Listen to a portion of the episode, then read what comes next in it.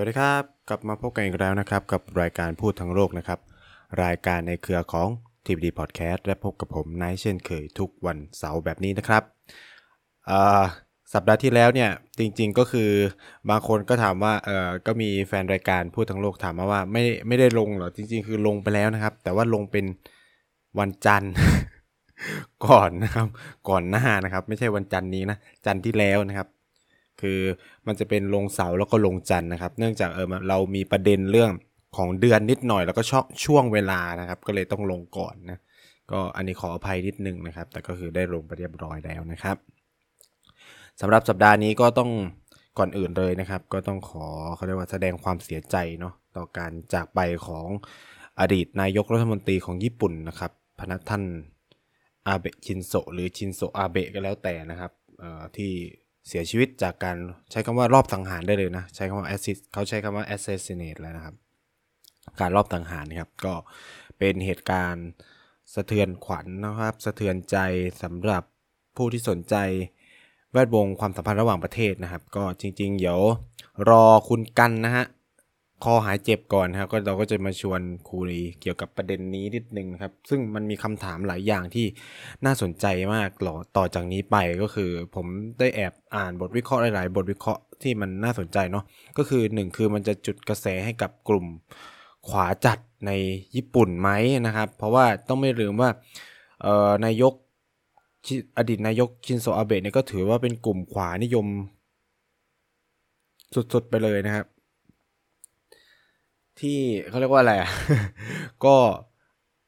มีความพยายามในการผลักดันให้ญี่ปุ่นมีกองทัพเป็นของตัวเองนะครับ แล้วก็เขาก็เป็นหนึ่งในนายกที่ประสบความสำเร็จในการพาญี่ปุ่นส่งทหารเนาะไม่ใช่ทหารเรียกว่าทหารได้แหละ กองกำลังป้องกันประเทศอะไรที่มันมีทั้งเรือลบเบียร์เรียกว่ากองทัพได้แหละเออนะครับ แต่ก็คือเขาใช้แค่ว่าเออกองกำลังป้องกันตนเองนะครับ ก็ ออกไปปฏิบัติการนอกประเทศได้ อ่า นี่ก็ถือว่าเป็นความสำเร็จของเขาเนาะ ก็ ก็ต้องถือว่าบุคคลนี้ชายคนนี้นะครับนะถือว่าเป็นนักการเมืองผู้ยิ่งใหญ่คนหนึ่งของญี่ปุ่นในยุคสมัยใหม่นะ แล้วก็ถือได้ว่าเป็นบุคคลสำคัญคนหนึ่งในเอ่อเรียกว่าระบอบระหว่างประเทศนะครับ อาเบะถือว่ามีความสำคัญมากต่อการวางรากฐานกรอบที่เรารู้จักกันดีอย่าง อินโดแปซิฟิกนะครับ ก็คือเขาเป็นคนริเริ่มนะเป็นคนพูดถึงเป็นคนแรกด้วยนะครับ ซึ่งเป็นการไปพูดที่รัฐสภาของอินเดียนะครับ แล้วก็อาเบะเนี่ยทำให้ความสัมพันธ์ระหว่างญี่ปุ่นกับอินเดีย ญี่ปุ่นกับจีนญี่ปุ่นกับหลาย ๆประเทศนะครับดีอย่างมากแล้วก็ญี่ปุ่นกับไทยด้วยนะก็ต้องพูดอย่างนี้นะคือเขาเป็นคนที่มีความสามารถสูงมาก แล้วก็เป็นเป็นคนที่ผลักดันนโยบายที่เรียกว่าอาเบโนมิกเนาะที่ พยายามกระตุ้นเศรษฐกิจภายในประเทศนะครับ หลังจากที่ญี่ปุ่นเนี่ยซบเซามาอย่างยาวนานนะครับ ก็สำหรับสิ่งที่จะเป็นบทวิเคราะห์ยาวๆ กว่านี้ก็อาจจะต้องรอผู้เชี่ยวชาญนะฮะเออก็คือคุณกันเนาะเขาก็ทำวิทยานิพนธ์ปริญญาโทในเรื่องเกี่ยวกับนโยบายของคุณอาเบะด้วยนะครับเราก็จะมาชวนคุยอีกรอบหนึ่งหลังจากที่เขาจบการศึกษาไปที่เรียบร้อยแล้วก็ต้องไปคอนเกรสคุณกันนะครับ น่าจะรับปริญญาปีนี้หรือปีหน้านี่แหละนะครับ ก็บอกไว้ก่อนนะฮะสำหรับสัปดาห์นี้เนี่ยก็ตามหัวเรื่องเลยนะครับ วันนี้เราจะมาคุยกันเรื่องเศรษฐกิจของลาวเนาะที่เรียกได้ว่าตอนนี้ก็อยู่ในขั้นวิกฤตนะเออเรียกว่าเออไม่ต่างจากหลาย ๆ ประเทศในภูมิภาคเอเชียที่กำลังเผชิญกับสภาวะเงินเฟ้ออย่างหนักนะแล้วก็ปัญหาราคาน้ำมันแพงเนาะที่ผมก็เล่ามาหลายตอนแล้วนะครับว่า มันส่งผลยังมากนะครับ ต่อหลาย ๆ ประเทศทั่วโลกนะครับ โดยเฉพาะประเทศที่พึ่งพาการนำเข้า อย่างเราเนี่ยก็ต้องเรียกว่าเขาเป็นประเทศที่อยู่ในแผ่นดินเนาะไม่มีทางออกสู่ทะเล ไม่มีแหล่งน้ำมันเป็นของตัวเองเนี่ยก็ต้องพึ่งพาการนำเข้าน้ำมันจากต่างประเทศ ยิ่งนำเข้าน้ำมันมาก สิ่งที่เกิดขึ้นคือ คุณก็ต้องสูญเสียเอ่ออัต เงินตราต่างประเทศที่คุณมีสำรองไปมากขึ้นเรื่อยๆ มันก็ส่งผลต่อค่าเงินของคุณนะครับ ซึ่งตรงนี้เองเนี่ยก็ทำไปสู่วิกฤตทางเศรษฐกิจของลาวด้วยในปัจจุบันนะครับ นอกจากว่าสินค้าราคาแพงแล้วเนี่ยเรายังเผชิญกับทุนสำรองระหว่างประเทศที่ลดลงอย่างรวดเร็ว ซึ่งวันนี้ก็จะเป็นหัวข้อหลักที่เราจะมาคุยกันอะไรทำให้เกิดสภาพที่ว่าราวเข้าสู่สภาวะเงินเฟอ้อที่สูงที่สุดในรอบ 22 ปีนะครับ อ่าเพิ่งประกาศมาเมื่อไม่กี่วันที่ผ่านมานี่เองนะครับ วันที่ 5 วันที่ 6 นี่ผ่านมานี่เองครับธนาคารกลางลาวนะครับ แล้วก็รัฐบาลลาวออกมายอมรับแล้วว่าเงินเฟอ้อของประเทศเนี่ยพุ่งสูงเป็นประวัติการและในรอบ 22 ปีนะครับ ก็ถือได้ว่าเป็นเวฟใหญ่นะเป็นพายุใหญ่ทางเศรษฐกิจที่ลาวกำลังเผชิญอยู่นะฮะคือเงินเฟอ้อเพิ่มเพิ่มขึ้นถึง 23.6%นะครับ ในช่วงเดือนมิถุนายนที่ผ่านมานี้นะครับเมื่อเทียบกับปีที่แล้วก็ถือว่าเพิ่มสูงขึ้นมากเลยทีเดียวนะ อันนี้ก็จะเป็นสิ่งที่เราตั้งเป็นโจทย์ใหญ่ว่า เอ๊ะ มันเกิดอะไรขึ้นทำไมเราถึงเผชิญกับสิ่งเหล่านี้ เราจะมุ่งหน้าสู่การกลายเป็นสีลังกาของอาเซียนหรือเปล่านะครับคำถามเหล่านี้เนี่ยมันก็มีเยอะแยะมากมาย คือต้องพูดว่าจุดเริ่มต้นของประเด็นเรื่องราวเนี่ย มันเริ่มขึ้นจากเอ่อ Radio Free Asia เนี่ยลงบทความ ใน Facebook นะครับที่ชื่อว่าลาว Economics Economy นะครับลาว Economy Collapse นะครับก็คือเศรษฐกิจลาวล้มแล้วอะไรประมาณนี้ครับก็คือเป็นบทความคือต้องบอกว่า Radio Free Asia เนี่ยมันเป็น มันเป็นสำนักข่าวที่ได้รับการสนับสนุนโดยรัฐบาลสหรัฐอเมริกานะครับ แล้วก็ก็จะเป็นแบบคอยเขียนคืออแล้วแต่มุมมองแล้วกันอะเขาก็อาจจะเป็นแบบ ก็จะเขียนในเชิงโปรอเมริกานั่นแหละ มันก็ถูกแล้วว่าเขาได้ฟันจากอเมริกาเนาะแต่มันก็เป็นสื่อเสรีสื่อหนึ่งนะครับ เพราะเราก็ต้องยอมรับอย่างหนึ่งว่าเราเป็นประเทศคอมมิวนิสต์นะครับ ก็ไม่ว่าจะเป็นสื่อสารมวลชนอะไรก็ถูกควบคุมคอนโทรลหมดถูกไหมมันก็เลยกลายเป็นทำให้เขาเรียกว่าอะไรข้อมูลข่าวสารในลาวเนี่ยก็อาจจะไปในแง่ที่สนับสนุนรัฐบาล เป็นหลักก็เป็นไปได้นะครับ ฉะนั้นการมี Radio Free Asia ก็อาจจะทำให้คนลาวเนาะหรือคนต่างชาติที่อยู่นอกลาวเนี่ยได้มีโอกาสมองบทวิเคราะห์ในมิติอื่นๆนะนอกเหนือจากที่ออกมาจากทางฝั่งรัฐบาลเพียงอย่างเดียวด้วยนะครับ อันนี้ก็ถือว่าก็เป็นความสำคัญหนึ่งนะครับของการมีสื่อเสรีนะครับ แล้วก็ถึงแม้ว่ามันโอเค มันอาจจะตรงคำแต่แน่นอนครับ เราคนอ่านใช้วิจารณญาณในการพิจารณาได้นะ ไม่ใช่ว่า อ่านแล้วจะต้องเชื่อทุกอย่าง อันนี้ก็มันก็ไม่จำเป็นขนาดนั้นนะครับ เราสามารถพิจารณาจากหลาย ๆ อย่างได้พร้อม ๆ กันเนาะอะงั้นก็เริ่มกันเลยนะครับว่าทำไมเราเนี่ยเผชิญกับเออสภาวะการที่เรียกว่าเศรษฐกิจกำลังเข้าสู่สภาวะถด มันไม่เชิงว่าเป็นการถดถอยเนาะมันเป็นการที่ว่า เกิดวิกฤตทางเศรษฐกิจที่มันก็สามมันก็ต้องแก้เออมันก็ต้องแก้ไขนะ มันก็เป็นเป็นไปทั่วโลกนะครับ คือมันไม่ใช่แค่ลาวนะมันก็เป็นทุกประเทศทั่วโลกรวมรวมถึงไทยเราด้วยนะแต่อยู่ที่ว่าศักยภาพแต่อยู่ที่ว่าแบบต้นสายปลายเหตุมันจะมาจากไหนเนาะคือแน่นอนมันมันเป็นเหมือนกันทั้งทั้งโลกนะครับว่าประการที่หนึ่งเลยเนี่ยก็คือสถานการณ์โควิด สถานการณ์โควิดเนี่ยมันทำให้ หลาย ๆ ประเทศเผชิญกับวิกฤตเศรษฐกิจทั้งหมดเลย โดยเฉพาะประเทศที่พึ่งพาการท่องเที่ยวเยอะๆ ลาวเองก็เป็นหนึ่งในประเทศที่พึ่งพาการท่องเที่ยวเยอะพอสมควร และการท่องเที่ยวเนี่ยมันมีความสำคัญยังไง คือมันกามันดึงเงินตราต่างประเทศเข้าเข้ามาภายในประเทศนะครับ คือต้องยอมรับว่าลาวเองเนี่ยก็ไม่ได้เป็นประเทศอุตสาหกรรมเนาะ ไม่ได้เป็นประเทศอุตสาหกรรม ไม่ได้เป็นประเทศที่มีนวัตกรรมอะไร ยิ่งใหญ่มากขนาดนั้นยังคงพึ่งพาระบบเศรษฐกิจแบบดั้งเดิมภาคเกษตร ภาคการค้าบริการอะไรใช่ไหมครับฉะนั้นการท่องเที่ยวเลยมีความสำคัญ ภาคบริการเลยจึงมีความสำคัญกับลาวมาก โดยเฉพาะการดึงเงินตาต่างประเทศเข้ามา ภายในนะครับ นอกจากเสียไป เพราะว่าอย่าลืมว่าลาวเนี่ยเสียเงินตาต่างประเทศไปข้างนอกเยอะนะ เพราะว่าต้องนำเข้านู่นนำเข้านี่ เพราะว่า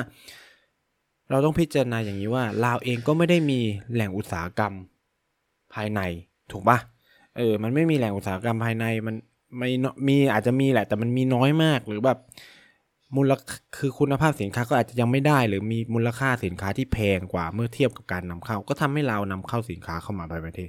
อย่างที่หลายๆคนก็รู้ว่าเราเนี่ยนำเข้าสินค้าไทยไปใช้เยอะมากนะครับ เพราะมูลค่าก็ถูกคุณภาพดีอะไรเงี้ยคนเราก็เชื่อถือกัน ถ้าเราไปดู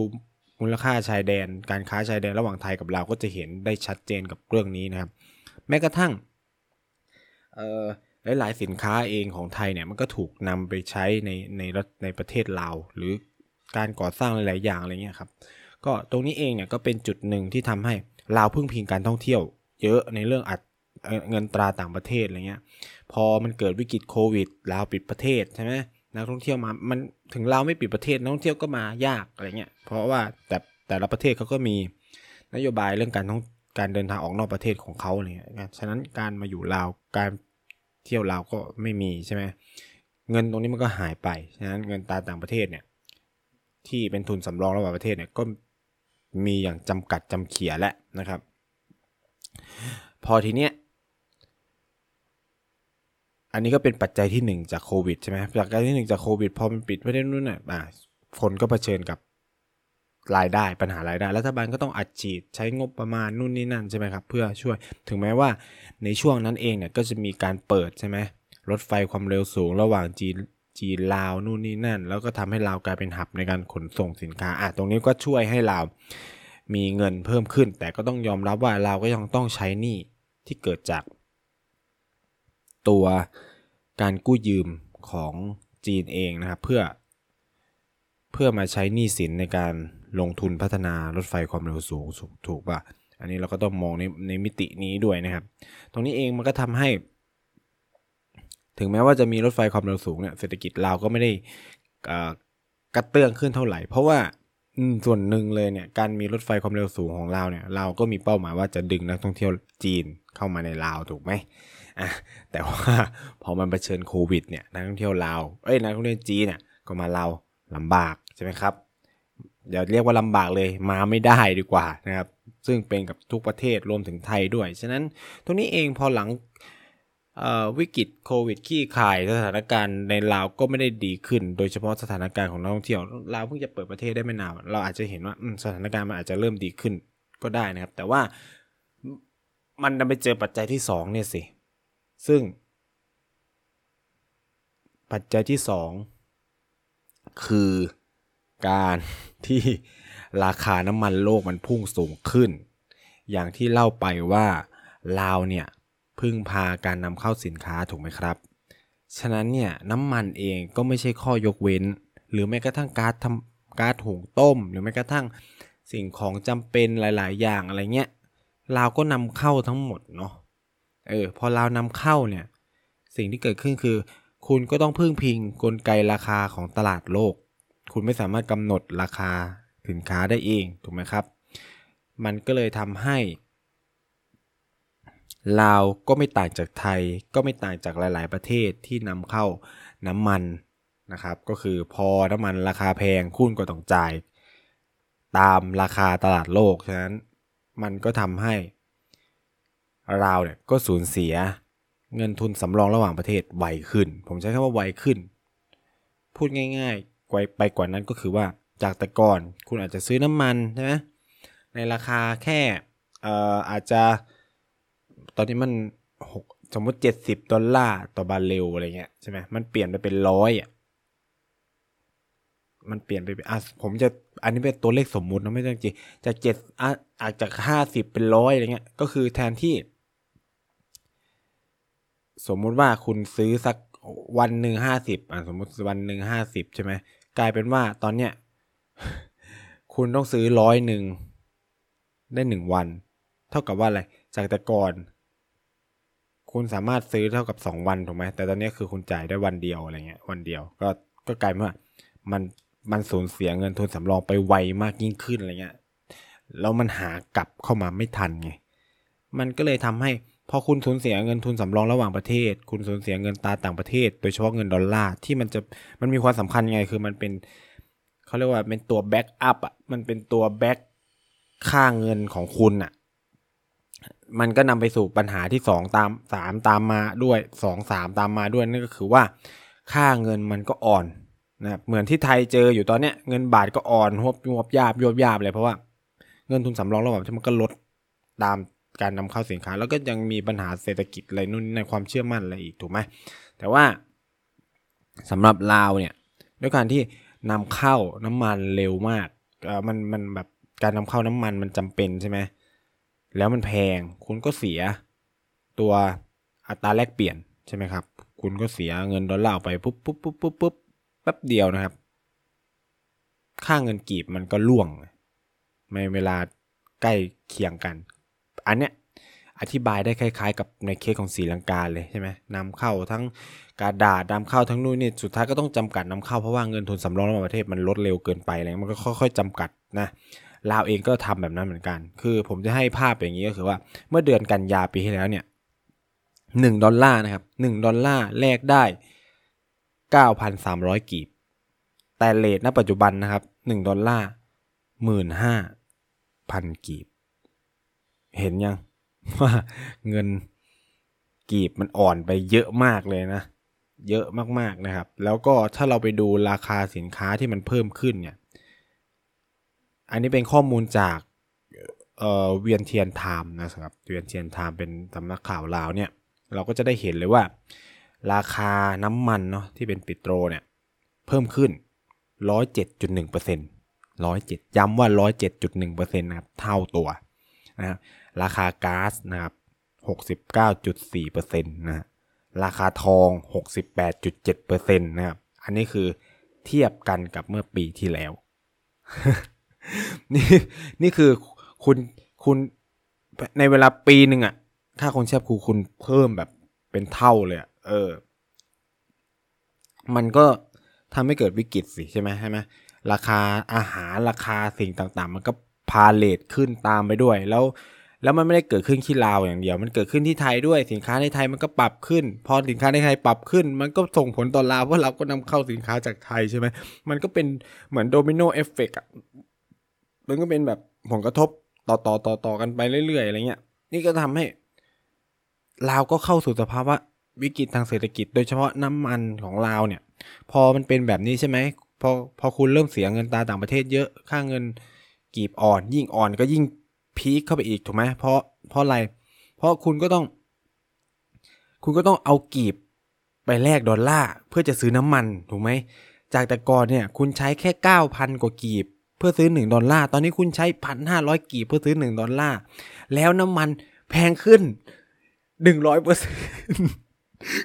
ก็จะนึกภาพออกไหมนึกนึกภาพคือสมมติว่าคุณมีเงินอยู่เก้าพันกีบ แต่ก่อนก็คือซื้อได้หนึ่งดอลลาร์ แล้วก็เติมน้ำมันได้ใช่ไหมตอนเนี้ยกลายเป็นว่าคุณมีเก้าพันะครับ คุณได้ครึ่งประมาณอัพศูนย์จุดอลนะได้ศูนย์จุดเจ็ดดอลแล้วก็คือซื้อน้ำมันไม่ได้อะไรเลย เพราะว่าน้ำมันมันขึ้นไปเป็นเท่าตัวแล้วอะไรเงี้ย เออ นี่คือสภาพความเป็นจริงนะครับ ฉะนั้นเนี่ยเพื่อป้องกันไม่ให้ค่าเงินกีบ มันอ่อนไปมากกว่านี้ คือตอนนี้มันพันมันหมื่นห้าพันใช่ไหม ถ้ายังคงซื้อน้ำมันเพื่อเพื่อเสียดอลลาร์แล้วก็เงินกีบก็อ่อนไปอีก มันก็จะเป็นพันหมื่นแปดหมื่นเก้าสองหมื่นใช่ไหมสิ่งที่รัฐบาลลาวก็ต้องทำก็คือจำกัดการนำเข้าน้ำมัน ถูกไหม เพื่อประหยัดเงินทุนสำรองระหว่างประเทศ เพราะว่านี่มันคือจุดที่ทำให้เสียเงินทุนสำรองระหว่างประเทศเร็วที่สุด เยอะที่สุดใช่ไหมก็คือน้ำมันเนี่ย คุณก็ลดการนำเข้าน้ำมัน พอคุณลดการนำเข้าน้ำมันก็เกิดอะไรขึ้นล่ะ น้ำมันก็มีน้อยใช่ไหม เราก็เลยเริ่มได้เห็นภาพคนลาวที่ขี่มอเตอร์ไซค์ต้องมาต่อคิวนะครับ ในการเติมน้ำมันในเมืองหลวงอย่างเวียงจันทน์เนี่ย เป็นชั่วโมงชั่วโมงในช่วงเดือนพฤษภาคมที่ผ่านมาก็ถึงปัจจุบันก็เป็นเนี่ยอยู่ในคิวก็คือมันเกิดจากปัญหาที่ว่ารัฐบาลลาวมีน้ำมันอย่างจำกัดเนาะมัน shortage อะมันแบบมันมันมีน้อยถามว่ามันมันมีน้อยไหมมันไม่ได้มีน้อย แต่มันตั้งใจซื้อน้อย เพื่อลดภาระการเขาเรียกว่าแหละ การสูญเสียเงินทุนสำรองระหว่างประเทศอย่างในเคสไทยเงี้ยเราก็เราไม่ได้เราไม่เผชิญปัญหานี้เพราะว่าอะไร เพราะเรามีคนเงินทุนสำรองระหว่างประเทศเยอะเราก็เสียไปไม่มีอะไร แต่ว่าสิ่งที่ตามมาคือ พอเราเสียเร็วเงินบาทเราก็อ่อนเนี่ยมันก็จะเป็นวางวนไปด้วย แต่ถ้าเราบริหารจัดการได้มันก็โอเค แต่ว่าอย่างเงี้ยรัฐบาลเราเขาคงมองเห็นแล้วว่าเฮ้ยถ้ามันปล่อยไปอย่างนี้เรื่อยๆอะมันจะหนักฉะนั้น ลดการนำเข้าดีกว่านะครับ มันก็ทำให้ ตรงเนี้ยเออมัน เราเลยได้เห็นภาพการที่เออคนลามาต่อคิว แล้วก็ส่วนหนึ่งด้วยนะ ส่วนหนึ่งอันนี้คือเป็นเป็นมุมมองอีกมุมหนึ่งก็คือว่า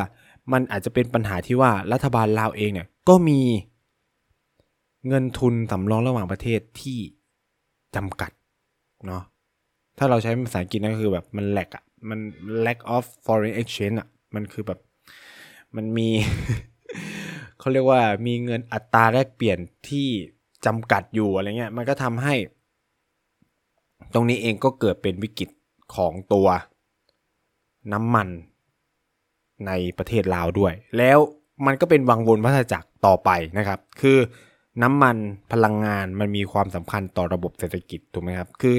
คนอย่าไปมองว่าเออน้ำมันก็ใช้เพื่อเติมขับรถอะไรเงี้ย มัน อันนี้มันก็เป็นส่วนหนึ่งเท่านั้น แต่น้ำมันเป็นเรื่องของระบบขนส่ง น้ำมันเป็นเรื่องของเกษตร น้ำมันเป็นเรื่องของอุตสาหกรรมนะครับ คืออย่าไปมองว่า เฮ้ย แค่เราใช้รถเองอะไรเงี้ย มันก็แค่เปลี่ยนไปเป็นปั่นจักรยาน อันนี้คิดแบบนั้นไม่ได้นะครับ คือหนึ่งคือรถมันก็ต้องส่งของใช่ไหมคือมันคุณไม่มีรถส่งคุณจะใช้อะไร คุณจะขนเกวียนกันเหรอ มันก็แบบกว่าของจะมาถึงมันก็ไม่เสียหมดหรออะไรเงี้ยใช่ไหม มันก็เป็นต้นทุนของสินค้าออกมาต่อมา แล้วนี่ในประเทศที่เป็นเกษตรในยุคโมเดิร์นก็ไม่มีใครลงไปเกี่ยวข้าวดำนาใช้มือกันแล้วอะไรเงี้ยก็ต้องใช้เครื่องจักรรถไถเอ่ยรถเกี่ยวข้าวเอ่ยก็ต้องเติมน้ำมัน มันก็กลายเป็นว่า บรรดาชาวนาเกษตรกรอะไรเงี้ยในลาวเนี่ยก็ไม่มีน้ำมันมาเติมเครื่องจักรของตัวเอง อันนี้ก็กลายเป็นปัญหาในภาคเกษตรของลาวไปอีกนะครับ แล้วที่สำคัญไปกว่านั้นเนี่ยปัจจัยต่อมาที่ทำให้ลาวเผชิญกับวิกฤตเศรษฐกิจนั่นคือปัญหาหนี้ต่างประเทศของลาวเนาะที่ปัจจุบันเนี่ยลาวมีหนี้ต่างประเทศร่วม 13,300 ล้านเหรียญสหรัฐนะเป็น sovereign debt นะครับ และให้คิดแบบนี้นะครับ คิดแบบนี้นะครับ ว่าเมื่อกันยาปีที่แล้ว1ดอลลาร์9,300กีบณปัจจุบัน1ดอลลาร์15,000กรีบ และในอนาคตก็จะเพิ่ม ยิ่งเงินกีบอ่อนเท่าไหร่ นั่นหมายความว่าหนี้ของเราจะเพิ่มขึ้นแบบเลยอสมมุติว่าจาก9 1ดอลลาร์9,000 กีบ ไปเป็น 1 ดอลลาร์18,000เนี่ย นี้เราจะเพิ่มขึ้นเท่าตัวทันที ถูกไหมอะคิดได้ตรง นี่คือสิ่งที่มันเกิดขึ้นกับอีวิกฤตต้มยำกุ้งที่เราเจอนั่นแหละอ่าให้คิดภาพแบบนั้นเลย ก็คือจากแต่ก่อน 1 ดอลลาร์ประมาณ 20 บาท 30 บาท มันกลายเป็น 40อะไรเงี้ยเออมันก็กลายว่าอยู่ดีคุณก็มีหนี้เพิ่มขึ้นโดยไม่รู้ตัวอะไรเงี้ยเออ นี่คือสิ่งที่มันเกิดขึ้นนะครับ แล้วไทยเองก็เจอกำลังเผชิญกับแบบนี้เหมือนกันนะครับ เพราะว่าเราจะเห็นว่า หลาย ๆ ธนาคารเริ่มเปลี่ยนนโยบายอัตราดอกเบี้ยแบบคงที่แล้วเป็นปรับเพิ่มใช่ไหมก็กลายว่าอยู่ดีหนี้คุณก็เพิ่ม เฉยเลยเลยประมาณเนี้ยเออฉะนั้นโครงการโปรเจกต์ต่างๆ ที่ลาวลงทุนแล้วเป็นหนี้สาธารณะเนี่ย ซึ่งส่วนใหญ่ก็อ่าเป็นการลงทุนของจีนนั่นแหละ ก็กลายเป็นส่วนหนึ่งนะครับที่ทำให้ลาวเองก็เผชิญกับตัว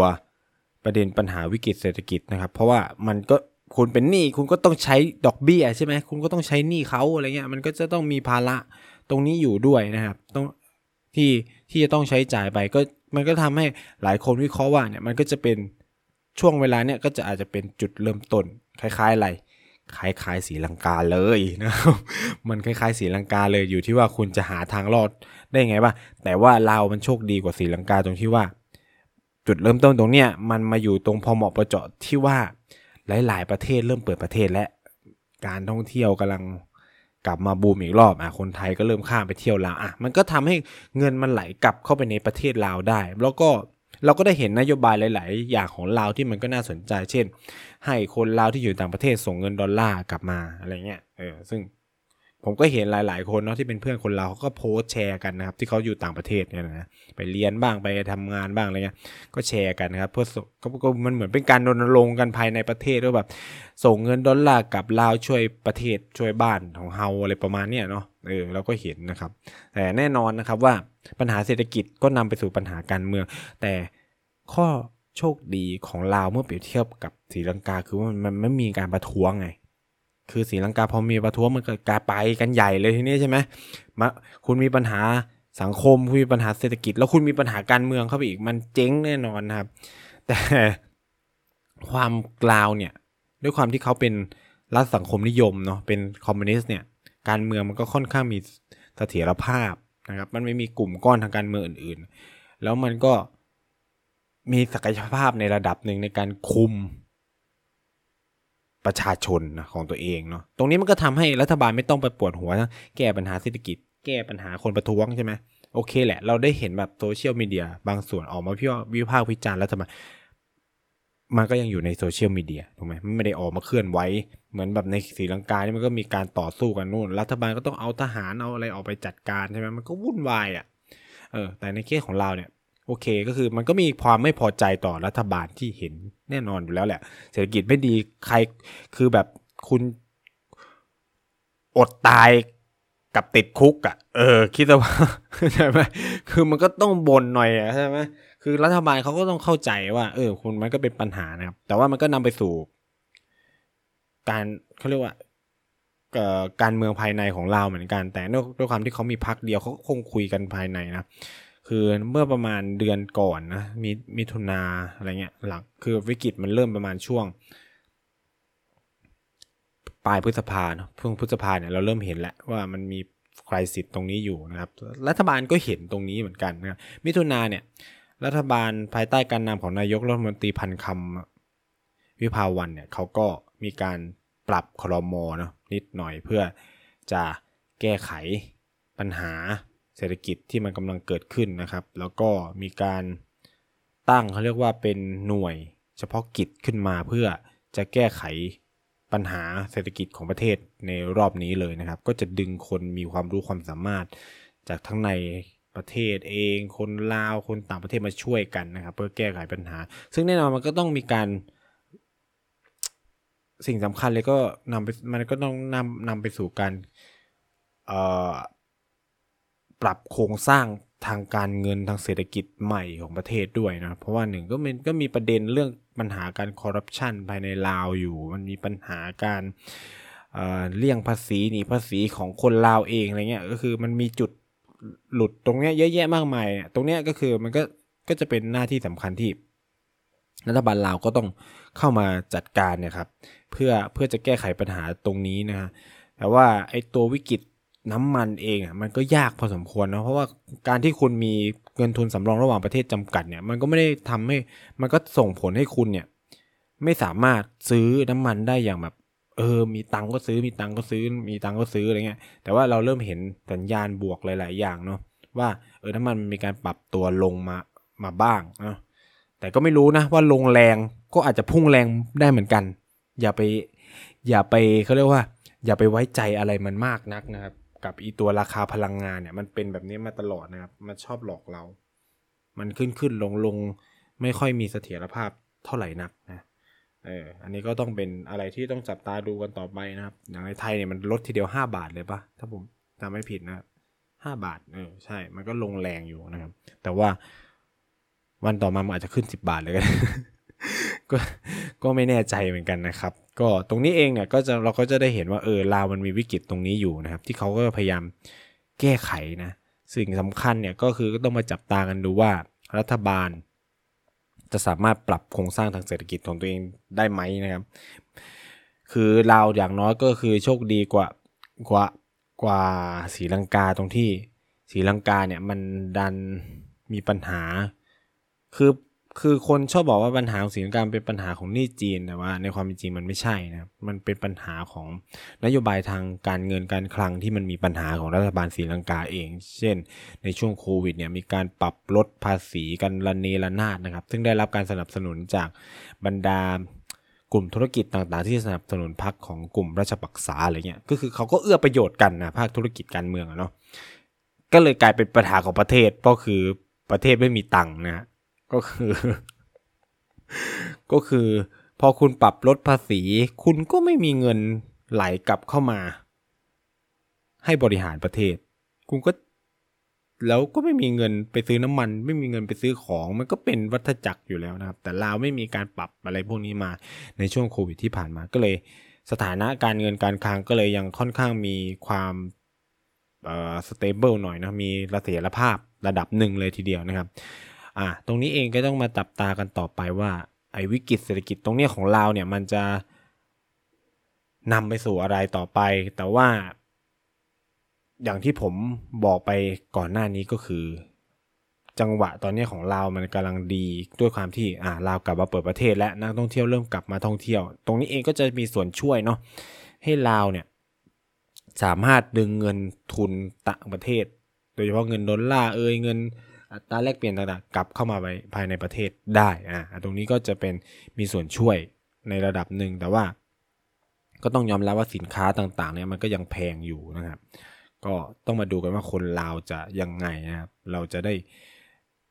เห็นวิกฤตคือมันอาจจะมีสองกรณีคือรัฐบาลลาวแก้ไขปัญหาเศรษฐกิจได้กับสองคือแก้ไม่ได้ ถ้าแก้ไม่ได้จะนำไปสู่อะไรต่อไป เราจะเห็นการเปลี่ยนแปลงการปกครองเลยไหม เราจะนู่นนี่นั่นเลยไหมอันเนี้ยมันก็อาจจะต้องดูกันต่อไปเนาะคือมันก็มีความเป็นไปได้ ในใน worst case scenario เลยก็อาจจะเป็นแบบมีการลุกคือกันใหญ่นู่นนี่นั่นอะไรอย่างเงี้ยหรือเปล่าอะไรนะครับ ก็ต้องจับตากันดูต่อไปเนาะอันนี้ก็จะเป็นข้อมูลเรื่องราวคร่าวๆ เกี่ยวกับตัววิกฤตเศรษฐกิจภายในประเทศลาวที่กำลังก่อตัวเป็นมรสุมขึ้นนะครับ ว่าสุดท้ายแล้วเนี่ยรัฐบาลลาวจะสามารถแก้ไขเอ่อ มรสุมทางการเงินการคลังรอบนี้ได้หรือไม่นะครับ แล้วประเทศลาวจะเดินต่อไปอย่างไร ยังไงต้องติดตามกันต่อไปนะครับสำหรับรายการพูดทั้งโลกสัปดาห์นี้ก็คงมีเพียงเท่านี้ แล้วก็พบกันใหม่สัปดาห์หน้าสัปดาห์นี้ลาไปก่อนสวัสดีนะครับ